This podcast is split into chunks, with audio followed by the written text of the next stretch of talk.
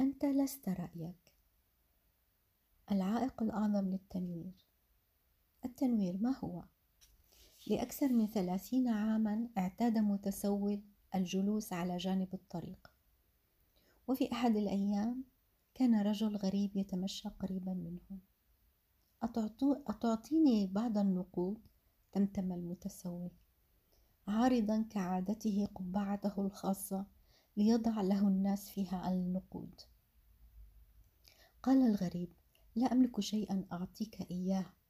ثم سأل المتسول ما هذا الذي تجلس عليه؟ أجاب المتسول لا شيء إنه مجرد صندوق قديم أجلس عليه منذ زمن طويل. قال الغريب هل نظرت يوما ما بداخله؟ فأجاب المتسول لا ما قصدك من ذلك؟ لا يوجد شيء بداخله. رد الغريب وبإلحاح على المتسول الق نظرة على ما بداخله. حاول المتسول فتح الغطاء بدهشة وتعجب. لم يكن يصدق ما رأته عيناه. صندوق مليء بالذهب. أنا هو ذلك الغريب الذي لا يملك شيء يعطيك إياه والذي يقول لك انظر ما بالداخل. ليس داخل. أي صندوق كما ذكرته في القصة الرمزية سابقا ولكن في مكان أقرب إليك بكثير داخل نفسك. وبالتأكيد سترد علي إني لست المتسول. أستطيع أن أسمع ما تقول. هؤلاء الذين لم يجدوا غناهم الحقيقي الذي هو الفرح المشع للوجود وللأعماق والسكينة الثابتة التي تأتي معه. أولئك هم الفقراء.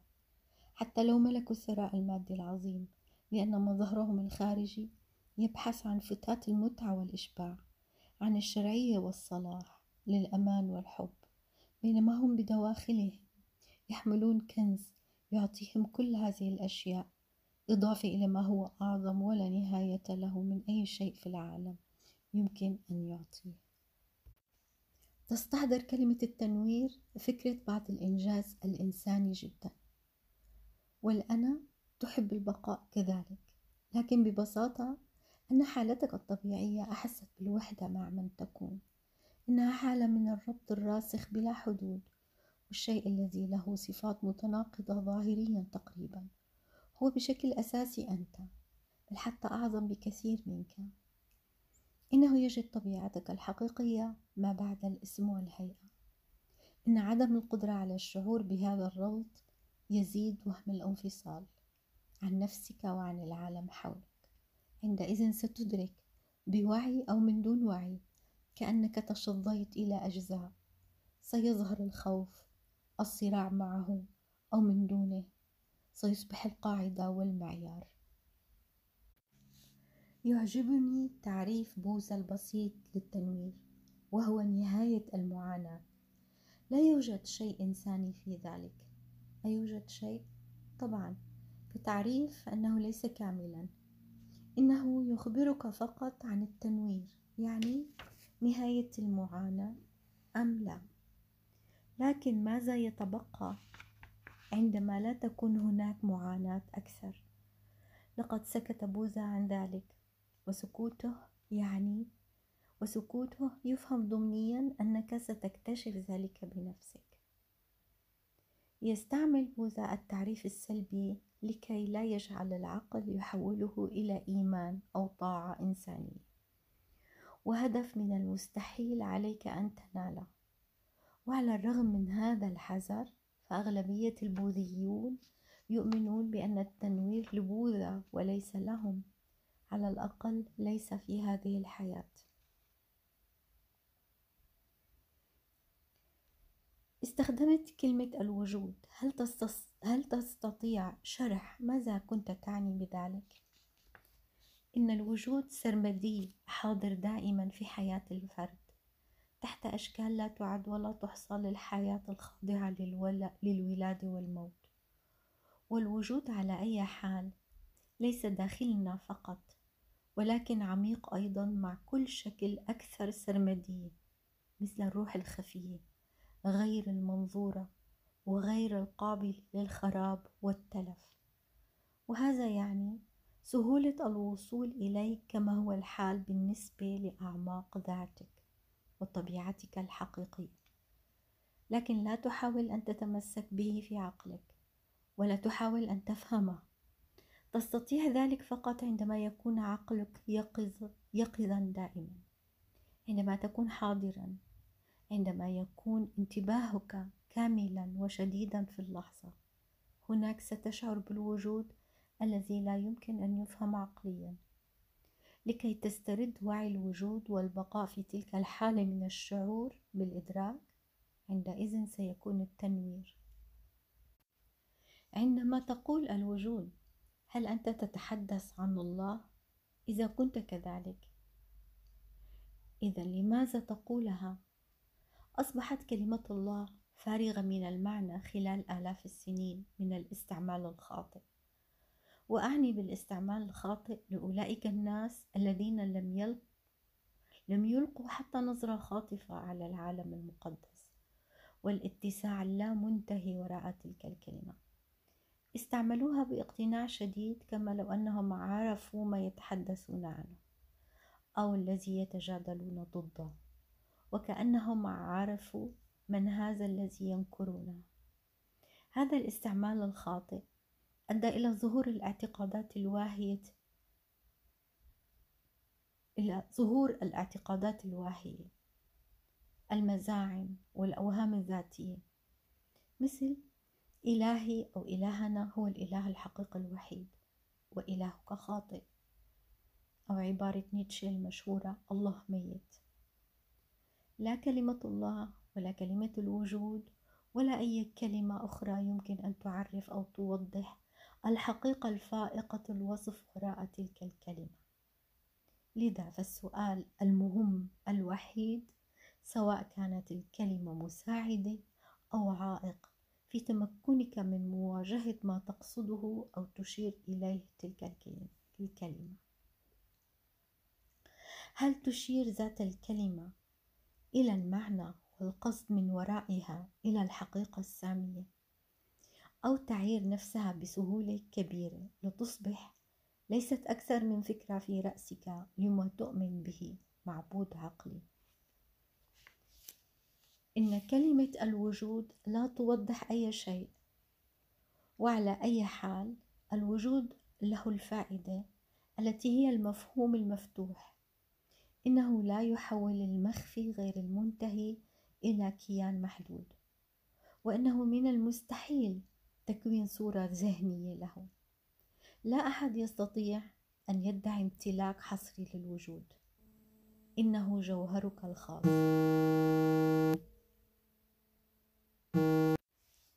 ما العائق الأعظم لتجربة هذه الحقيقة؟ إن المماثلة والتطابق مع ذهنك والتي تجعل الأفكار معقدة غير قادرة على إيقاف التفكير الذي هو بحد ذاته حزن رهيب. ولكننا لا ندرك ذلك لأن الجميع يعانون منه. ولهذا يمكن اعتباره حالة طبيعية. هذا التشويش الذهني المستمر يمنعك من إيجاد ذلك العالم من السكون الروحي غير المنفصل عن الوجود. كما أنه يخلق أفكار ذهنية خاطئة تلقي بظلالها الخوف والمعاناة.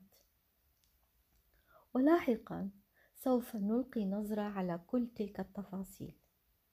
الفيلسوف ديكارت اعتقد أنه قد وجد القاعدة الأقرب للحقيقة بعبارته المشهورة أنا أفكر فأنا موجود في الحقيقة إنه قد أعطى تعبيرا لقاعدة هي الأكثر خطأ. لموازنة التفكير مع الوجود والمطابقة مع التفكير. يكون المفكر المعقد والذي يعني على الأغلب كل فرد يعيش في حالة من الانفصال الظاهر والواضح. في عالم معقد وجنوني من الصراعات المستمرة.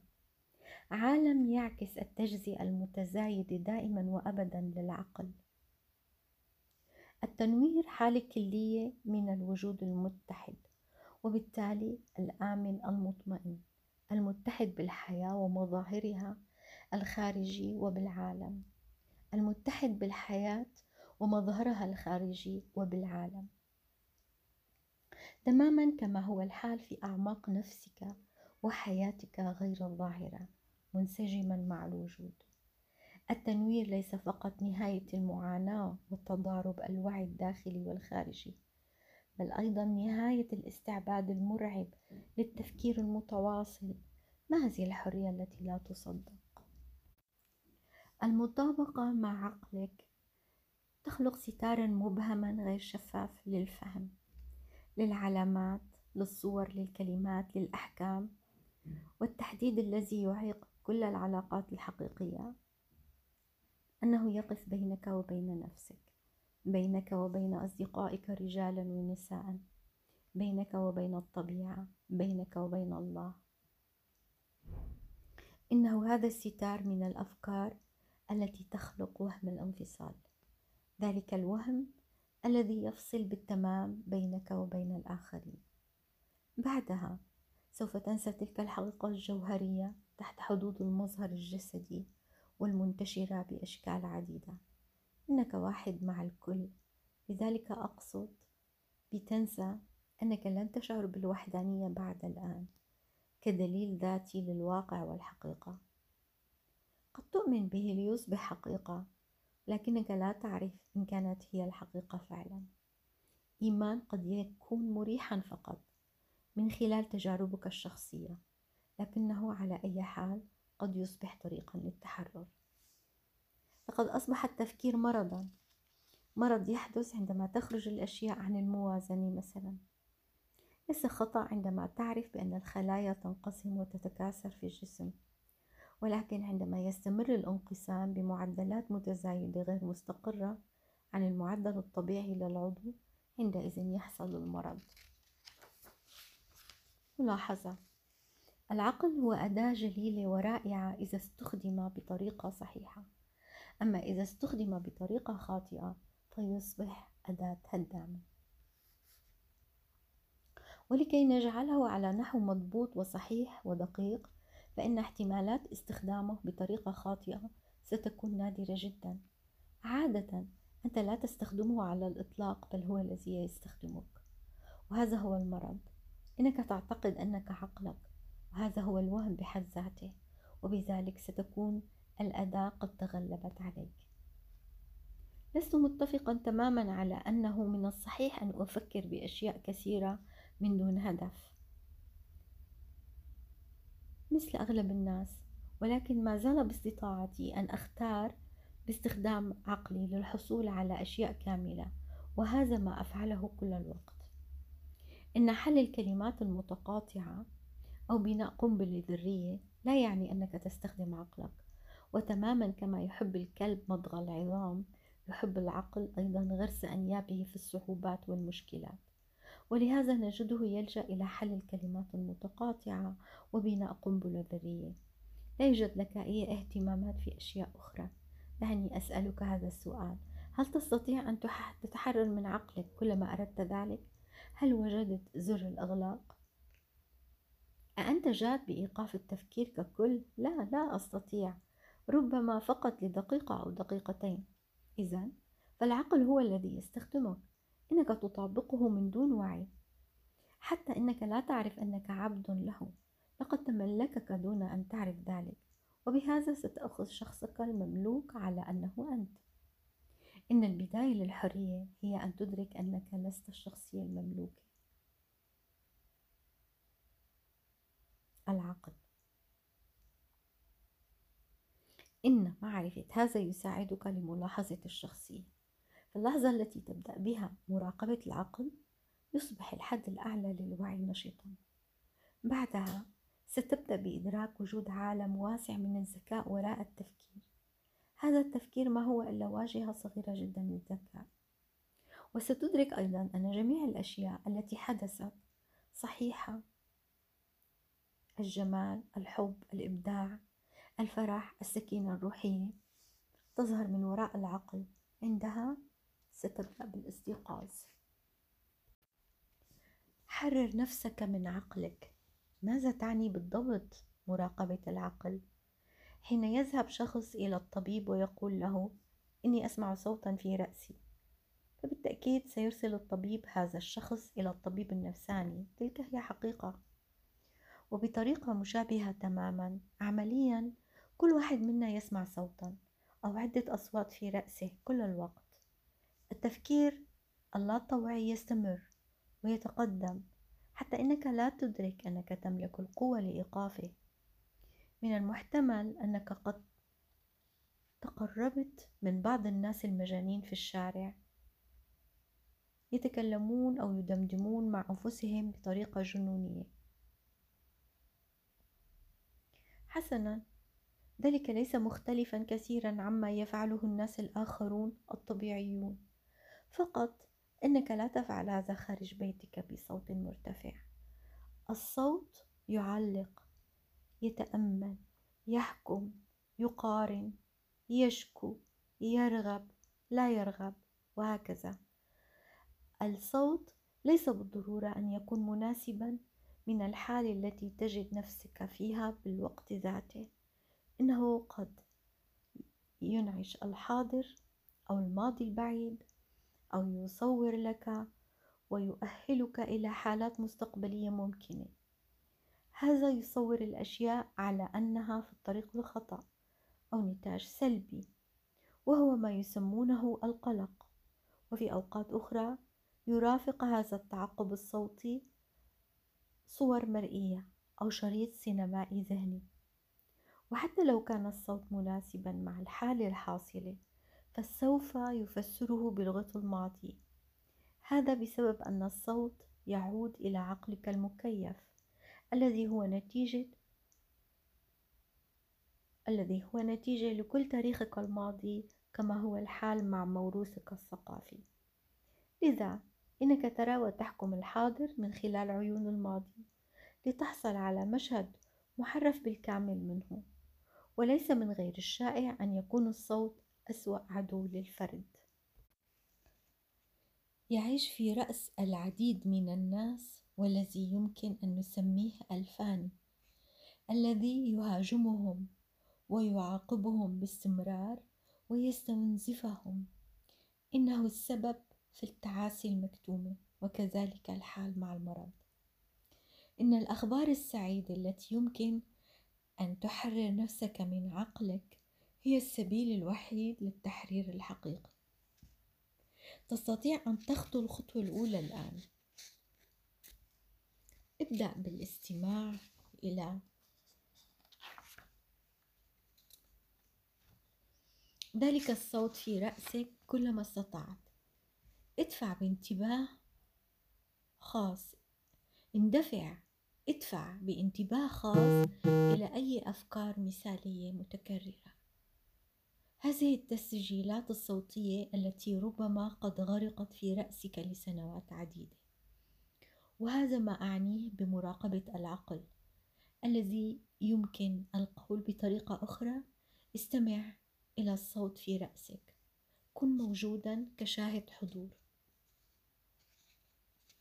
عندما تصغي إلى ذلك الصوت اصغي بتجرد للقول ولا تحكم. لا تحكم أو تدين ما سمعته وعندما تفعل ذلك سيعني لك أنه الصوت ذاته الذي دخل ثانية عبر الباب الخلفي. سوف تدرك حالا هناك هو الصوت وها أنا أصغي إليه راقبه. وإن وإن إدراك وفهم هذه الأنا هو جوهر حضورك وليس فكرة. بل نهوض ناشئ لما وراء العقل. عندما تصغي إلى فكرة ما ستكون حذرا ليس من الفكرة فقط ولكن أيضا من نفسك كشاهد على هذه الفكرة. وأن بعد جديد من الوعي قد دخل. وبينما أنت تصغي إلى الفكرة تشعر بحضور الوعي. أعماق نفسك وراء أو تحت الفكرة. كما كانت. بعدها تفقد الفكرة قوتها فيك وسرعان ما تخمد وتغور. لأنك لا تستطيع بعد الآن أن تستحس العقل من خلال المطابقة معه. هذه هي بداية النهاية للتفكير اللاطوعي المعقد. عندما تخمد وتغور الفكرة ستجرب عدم الاستمرارية في المجرى العقلي.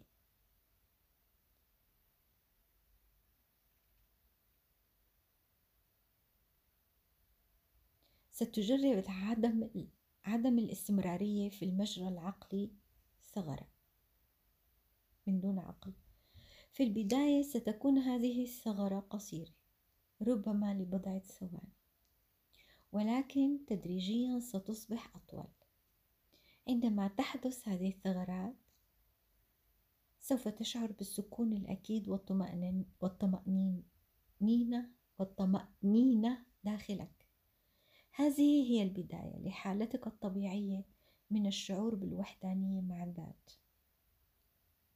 التي عادة ما تحجب ما تحجب من قبل العقل مع الممارسة الشعور بالسكون والطمأنينية سوف يتعمق.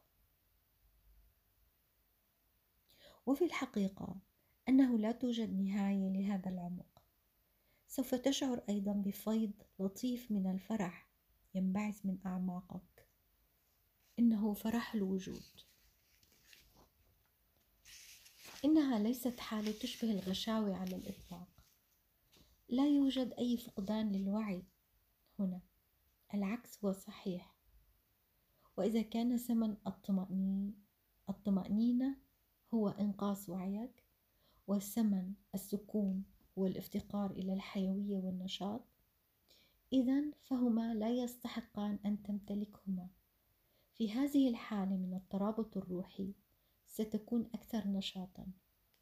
أكثر يقظة من حالة مطابقة العقل. ستكون حاضرا بالكامل وسترفع أيضا الترددات الاهتزازية في حقل الطاقة التي التي تعطي الحياة للجسد البشري. كلما تعمقت أكثر في عالم اللاعقل كما يسمى في الشرق أحيانا ستشعر بحضورك الذاتي النقي بقوة وفرح لا مثيل لهما لكل ذلك التفكير. لكل العواطف والأحاسيس لكل جسدك. كذلك الحال مع العالم الخارجي. سيصبح غير مهم نسبيا بالمقارنة معه. ومع ذلك هذه ليست أنانية بل حالة من التخلي عن النفس تأخذك لما وراء ما فكرت فيه سابقا بنفسك. ذلك الحضور في جوهره هو أنت وفي نفس الوقت أكبر وأعظم مما تتصوره أنت. ما أحاول أن أنقله هنا قد يرسخ بصورة متناقضة ولكنني لا أجد سبيلا آخرا لا, لا أجد سبيلا آخر يمكنني من التعبير عنه. بدلا من مراقبة العقل تستطيع أيضا وببساطة خلق ثغرة في مجرى العقل وذلك بتوجيه التركيز لانتباهك للحالة التي أنت فيها. ليصبح الوعي شديدا في تلك اللحظة الحاضرة. هذا هو الشيء المقنع والمرضي الذي تعمله. بهذه الطريقة ستسحب وعيك بعيدا عن تأثير العقل وتخلق ثغرة في اللاعقل التي تجد فيها نفسك بدرجة عالية من اليقظة والنشاط والحذر. ولكن ليس التفكير. هذا هو جوهر العلاج. إن الخطوة الفعالة الوحيدة عبر رحلتك باتجاه التنوير هي تعلم ألا تطابق عقلك. في كل وقت تخلق فيه ثغرة في مجرى العقل وسينمو ويقوى نور وعيك. وستلاحظ نفسك مبتسما يوما يوم كما لو كنت تبتسم لسلوك طفل صغير. وكأنك لم تأخذ الأمر على محمل الجد كما لو أن أحاسيس نفسك لا تعتمد عليها لا لا تعتمد عليها.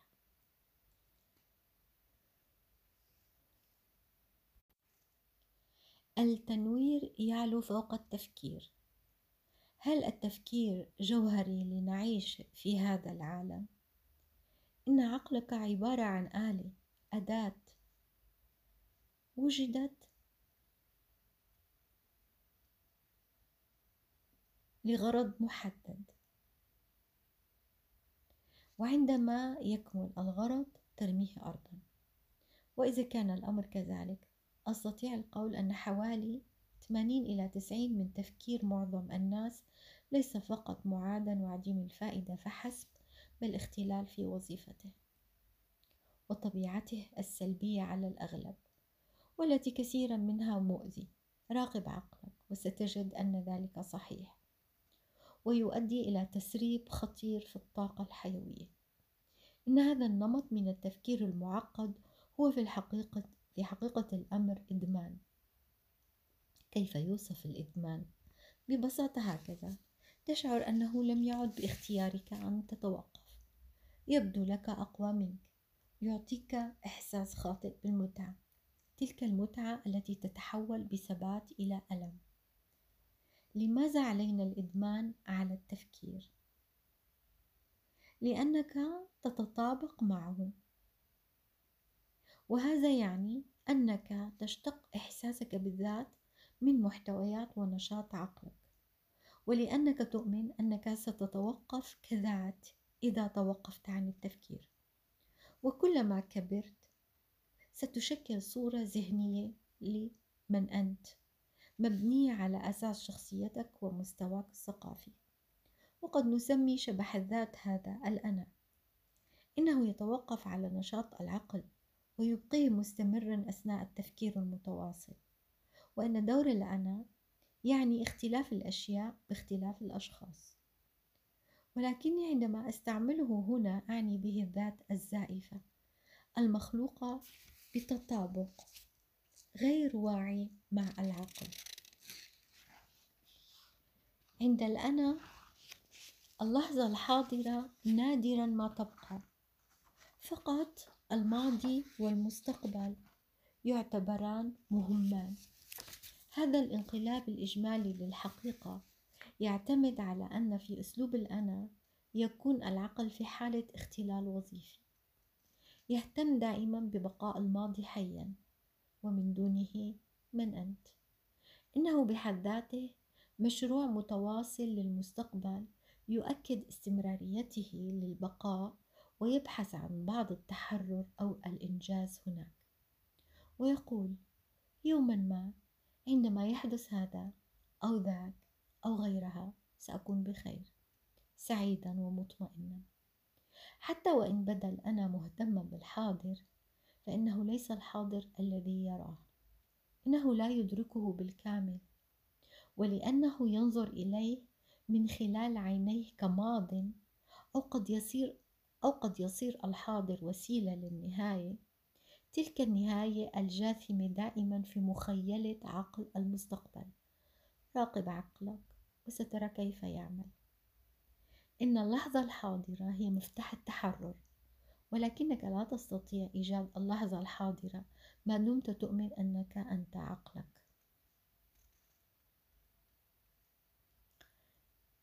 لا أريد أن أفقد قابليتي للتحليل والتمييز. لا أمانع أبدا بالتعلم لأفكر بوضوح أكثر وبطريقة أكثر تركيزا. ولكنني لا أريد أن أفقد عقلي. إن هبة التفكير هي أثمن حاجة نملكها. من دونها لأصبحنا تماما مثل أي جنس حيواني آخر. إن هيمنة العقل ليست أكثر من مرحلة في تقييم الإدراك. نحن بحاجة إلى أن نخطو المرحلة القادمة الآن كحالة طارئة وإلا سوف يدمرنا العقل ونصبح كالوحش.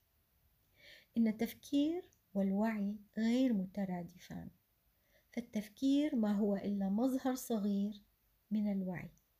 والفكرة لا يمكن أن تتكون من دون الوعي لكن الوعي لا يحتاج إلى التفكير. التنوير يعني السمو فوق التفكير غير متراجع تحت حد التفكير. هذا الحد الذي يسمح الإنس الذي يميز الإنسان عن الحيوان والنبات. وفي حالة التنوير ستظل تستخدم عقلك المفكر عند الحاجة ولكن بطريقة أكثر تركيزا وتأثيرا من السابق. وعلى الأغلب سوف تستعمله لأغراض عملية ولكنك ستكون خاليا من مخاطبة دواخلك اللا إرادية. وهنا ستجد السكون الروحي. عندما تقوم باستخدام عقلك خاصة عند الحاجة إلى الحلول الإبداعية ستوزع كل الدقائق القليلة بين التفكير والسكون بين العقل واللا عقل اللا عقل هو وعي من دون تفكير.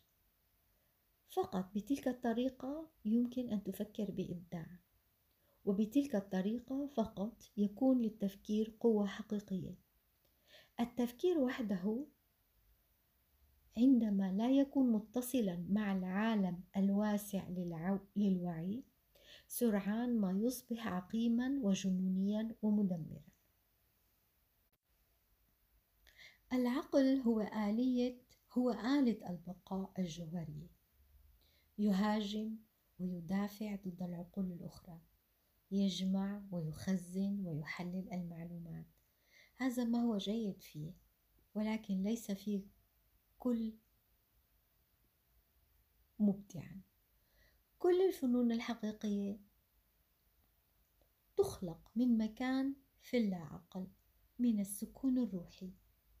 بعدها يعطي العقل شكلا إلى الحاضر الإبداعي أو التبصر. حتى العلماء العظماء قد أقروا بأن اختراعاتهم الإبداعية تأتي في وقت الهدوء الذهني.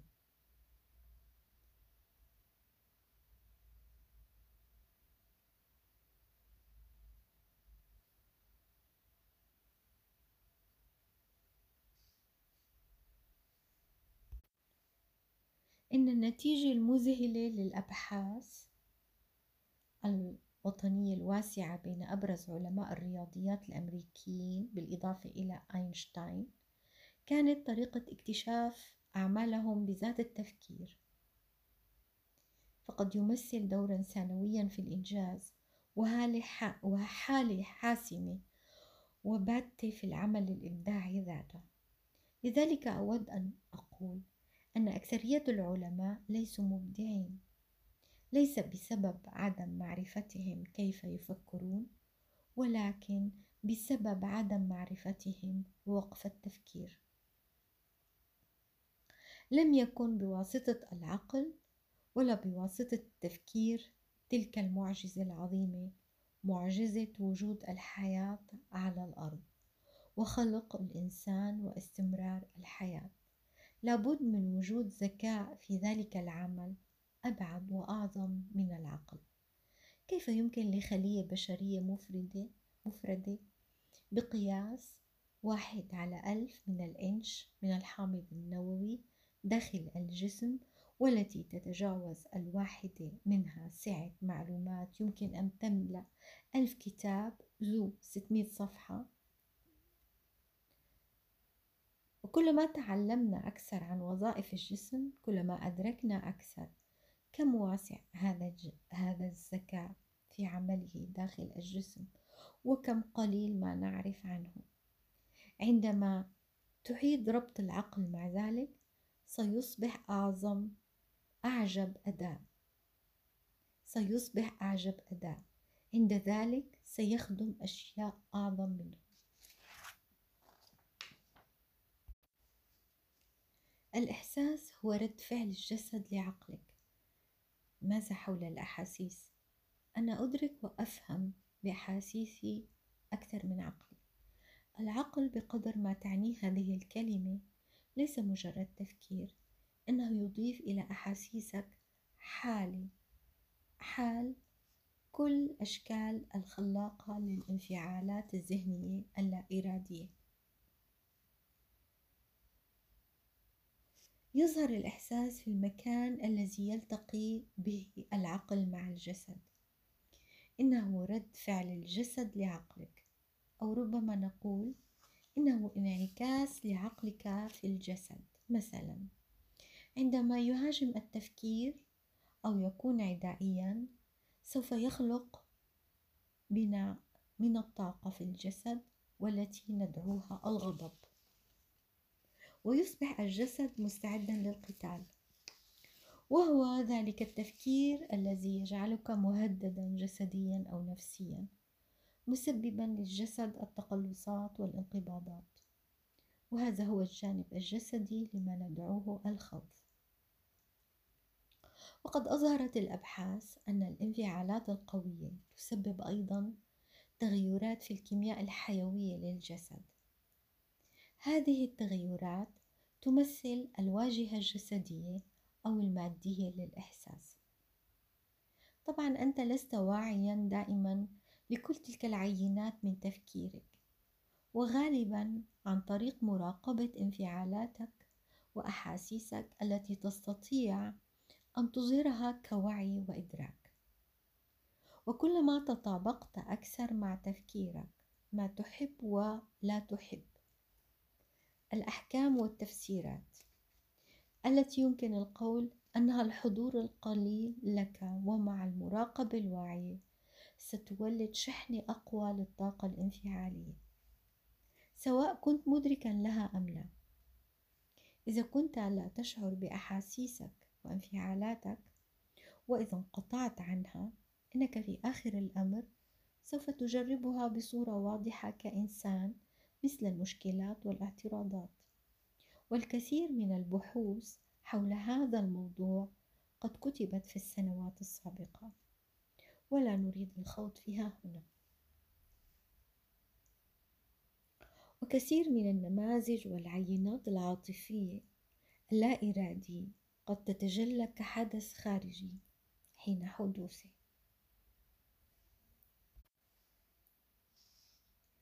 مثلا هل لاحظت أناس يحملون الكثير من الغضب داخلهم دون أن يكونوا واعين أو منتبهين له؟ ولكن من دون التعبير عنه سيصبحون أكثر احتمالا لتعرضهم لهجوم لفظي أو جسدي من قبل أشخاص غاضبين آخرين ولأسباب غير واضحة عادة. إذا كانت لديك أي صعوبات للشعور بأحاسيسك وانفعالاتك ابدأ بتركيز انتباهك لحقل الطاقة الروحية في جسدك. اشعر بالجسد من داخلك وهذا سوف يجعلك في تماس مع أحاسيسك.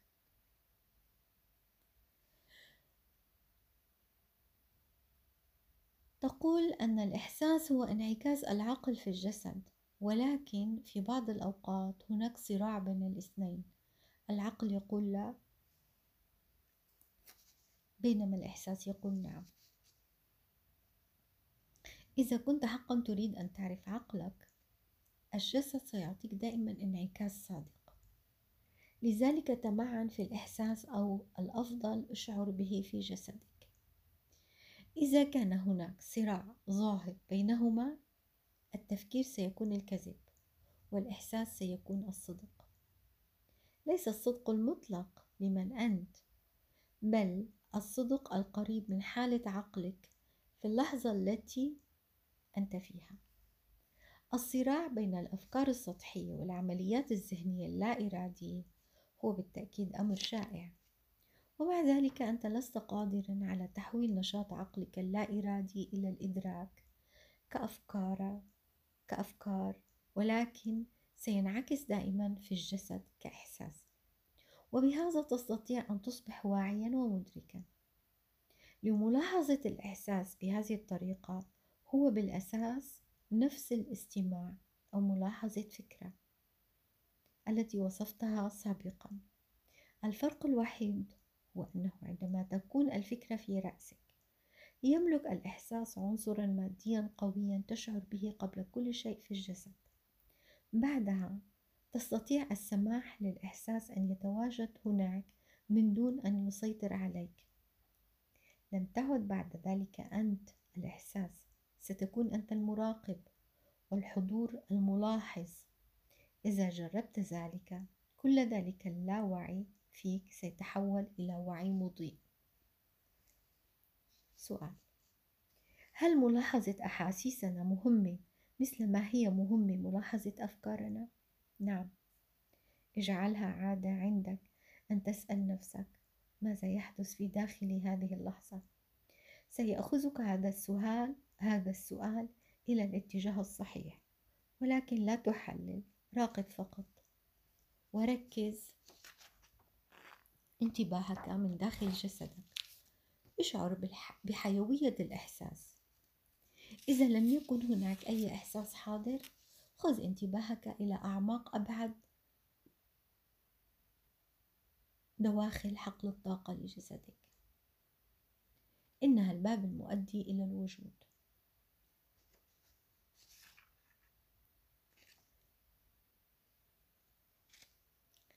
إن الإحساس عادة يمثل نمط التفكير الموسع والمحفز. وفي كثير من الأحوال وبسبب شحنة وبسبب شحنه للطاقة الحيوية الخلاقة فليس من السهل أوليا استمراره بصورة كافية تمكنه من مراقبته. إنه يريد أن يهزمك وعادة ما, وعادة ما ينجح في ذلك. ما لم يكن هناك حضور في داخلك. إذا انسحبت إلى المطابقة اللاواعية مع الإحساس خلال نقص الحضور؟ وهذا طبيعي. فإن الإحساس سيصبح مؤقتا أنت. وكثيرا ما تقيم حلقة مفرغة بين تفكيرك وبين الإحساس. كل يغذي الآخر إن التفكير النموذجي يخلق انعكاسا عظيما لنفسه على شكل إحساس. وأن الترددات الاهتزازية للإحساس تحافظ على تغذية التفكير الأصلي النموذجي. وبالتواجد والتمعن الذهني للوضعية أو الحدث أو الفرد الذي يدرك سبب الإحساس فإن التفكير يغذي الإحساس بالحيوية والطاقة وهذا بدوره يستظهر ويستحث التفكير النموذجي وهكذا. أساسا كل الأحاسيس متطابقة مع إحساس واحد أساسي غير مختلف الذي يملكه الذي يملك في أصله فقدان الإدراك لمن أنت. ما بعد اسمك وشكلك وبسبب طبيعته غير المختلفة فإنه من الصعب إيجاد اسم يصف بدقة هذا الإحساس. الخوف يقترب ولكن جزء من الشعور المستمر بالتهديد سيضيف إحساسا عميقا بالهجرة والنقصان. من الأفضل استعمال مصطلح غير مختلف عن أصل الإحساس وندعوه ببساطة الألم.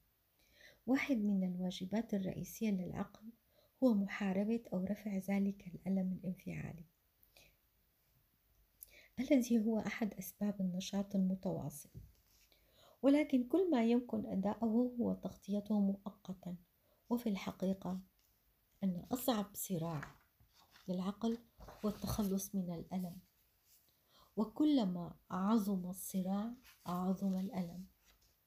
والعقل لا يستطيع إيجاد الحل أبدا ولا جهوده تسمح بإيجاد الحل لأن العقل بحد ذاته جزء جوهري من المشكلة. تخيل أن ضابط شرطة يحاول أن يجد حارق المباني المتعمد بعدها تكتشف أن حارق المباني المتعمد هو ضابط الشرطة نفسه. سوف لن تتحرر من الألم حتى تكف عن استمداد حسك من الذات ومن المطابقة مع العقل. ويمكنك القول مع الأنا. العقل بعدها سيسقط من مكانه بقوة وسيكشف طبيعتك الحقيقية. نعم أنا أعرف ماذا ستسأل. سؤال سنقول أنا أسأل؟ ستقول أنا أسأل ماذا حول الأحاسيس الإيجابية مثل الفرح والحب؟ إنهما غير قابلان للانفصال عن حالتك الطبيعية للترابط الروحي مع الذات إن لمحات الحب والفرح واللحظات القصيرة من السكون العميق هي ممكنة أينما كانت هناك ثغرة تحدث في مجرى التفكير عند معظم الناس هناك ثغرات نادرا ما تحدث وبصورة اعتراضية فقط. وفي اللحظات التي يتخلى بها العقل عن الصمت يطلق يطلق بهاء عظيم إجهاد جسدي تام أو حتى خطر كبير. فجأة تحس بالسكون الروحي ومع ذلك السكون ستجد الفرح الرقيق بل الشديد وستجد الحب وستجد السلام والسكينة. عادة هكذا لحظات قصيرة العمر وعندما يستأنف العقل بسرعة نشاطه بصناعة الضوضاء تلك التي نسميها التفكير لا يمكن للحب والفرح والسكينة أن تزدهر حتى يجب عليك أن تتحرر من هيمنة العقل. ولكن هذه هي ليست ما نسميها بالأحاسيس إنها تقبع وراء الأحاسيس وبمستوى عميق جدا. لذلك أنت بحاجة لتكون بوعي كامل لأحاسيسك وتكون قادرا على الشعور بها قبل أن تكون قادرا على الشعور بما يقبع وراءها. الإحساس حرفيا يعني الإزعاج. وهذه الكلمة مأخوذة من اللغة اللاتينية إيموفيري والتي تعني يزعج. الحب والفرح والسكينة هي حالات عميقة للذات. وعلى الأرجح ثلاثة مظاهر لحالة الترابط الروحي مع الذات. وكذلك لا يوجد أي نقيض بينهما. هذا بسبب ظهورها من وراء العقل ومن ناحية أخرى. تعتبر الأحاسيس جزء من ازدواجية العقل التي هي موضوع قانون النقائض. وهذا ببساطة يعني أنك لا تستطيع امتلاك الجيد من دون السيء. ولذلك في حالة اللا نور العقل يكون في حالة تطابق وهو ما نطلق عليه أحيانا وبطريقة خاطئة الفرح الذي عادة ما يكون جانبا من المتعة قصيرة العمر من التيار المتناوب المستمر لدائرة الألم المتعة. والمتعة تنبثق دائما من شيء خارجك بينما الفرح ينبع من داخلك. الشيء نفسه الذي يعطيك المتعة اليوم سيعطيك الألم غدا أو أنها سوف تتركك. فهي إذا غياب سوف يعطيك الألم. وما يفهرس دائما على أنه حب قد يكون ممتعا ومثيرا لفترة ولكن التصاق مدمن وحالة وحالة محتاجة بالكامل للتحول لنقيضها حالما تنقر بإصبعك المفتاح. وعلاقات الحب العديدة تتوزع فعليا بين الحب والكراهية بين الهجوم والتراجع. الحب الحقيقي لا يجعلك تعاني. كيف يستطيع ذلك؟ إنه لا يتحول فجأة إلى كراهية ولا يحول الفرح إلى ألم. وكما قلت حتى قبل أن تتور قبل أن تنورت سابقا لقد حررت نفسك من عقلك. ربما قد ألقيت نظرة خاطفة على الفرح الحقيقي الحب الحقيقي أو سكون روحي عميق باقي ولكن بحيوية ونشاط. هذه هي مظاهر طبيعتك الحقيقية التي عادة ما يحجبها العقل. وحتى في دواخل الفرد الطبيعي العلاقات المدمنة قد تكون لحظات يكون فيها حضور بعض الأشياء أكثر أصالة شيء غير فاسد ممكن أن تشعر به لكنها مجرد نظرة خاطفة. سرعان ما تختفي ثانية خلال تداخل العقل. عندها قد يبدو لك أن الشيء الذي امتلكته ثمين جدا ولكنك خسرته أو ربما يقنعك عقلك أن كل ذلك هو مجرد وهم. تلك الحقيقة لم تكن وهم لم تكن وهم أبدا. ولا يمكنك أن تفقدها. إنها جزء من حالتك الطبيعية التي قد تكون محجوبة ولا يستطيع الدماغ أن يدمرها. وحتى عندما تتبلد السماء بالغيوم الكثيفة لكن الشمس لا يمكن أن تختفي. إنها باقية في الجانب الآخر من الغيوم.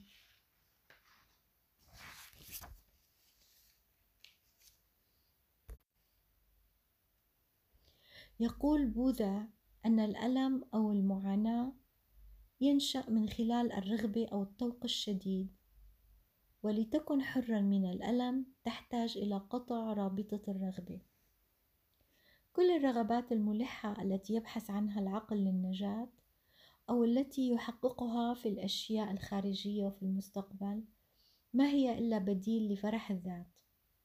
وكلما كنت أنا هو عقلي الأنا هي تلك الرغبات الملحة تلك الاحتياجات المتطلبات الروابط والكراهية وقسم منها لا وجود للأنا فيها عدا أنها مجرد احتمالات.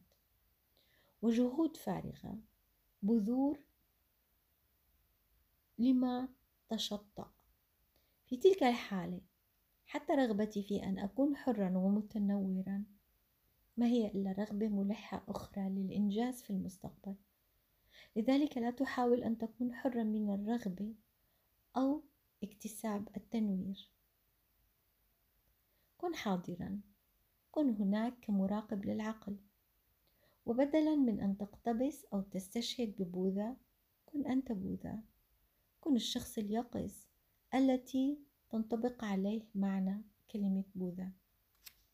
عاش البشر تحت هيمنة الألم على مدى الدهر حتى عندما أحسوا بحالة النعمة الإلهية تدخل مملكة الزمن والعقل وفقدان الانتباه إلى الذات. وعند تلك النقطة بدأوا بفهم وإدراك أنفسهم كجزء من دون معنى من كائنات الكون غير مرتبط بالأصل ولا مع غيره. الألم مدعو دائما طالما تطابقت مع عقلك. ويمكن القول طالما كنت غير واعي للكلام الروحي هنا أتك... أتك... أتكلم مبدئيا عن الألم الانفعالي الذي هو أيضا السبب الرئيسي للألم الجسدي المرض الامتعاض الكراهية الشفقة الذنب الغضب الإحباط الغيرة وحتى أبسط إثارة. كلها أشكال للألم. وكل متعة أو عواطف سامية أخرى تحتوي في دواخلها على بذور الألم. إنه تعاكس غير منفصل سيتوضح مع الوقت. وكل واحد تعاطى الأدوية ليشعر بالرفعة والسمو. سوف يعرف أن تلك الرفعة والسمو سرعان ما تتحول في آخر الأمر إلى هبوط عندما تتحول المتعة إلى شكل من أشكال الألم. عديدون يعرفون من تجاربهم الشخصية كيف أنه بسهولة وسرعة تتحول علاقاتهم اليومية من المتعة إلى الألم. ينظر إليها من منظورهم العالي. كلاهما التناقض الكامل السلبي والإيجابي اللذين هما وجهة لعملة واحدة وكلاهما جزء من الألم المخفي الذي لا ينفصل عن حالة مطابقة العقل الذاتية للوعي. هناك حدين للألم. هناك حدين لألمك. الألم الذي تخلقه الآن والألم الذي تستمده من الماضي والذي ما زال حي في عقلك وجسدك. إيقاف خلق الألم الحالي أو إذابة ألم الماضي وتلاشيه. هذا ما أريد أن أتكلم عنه الآن في الفصل القادم.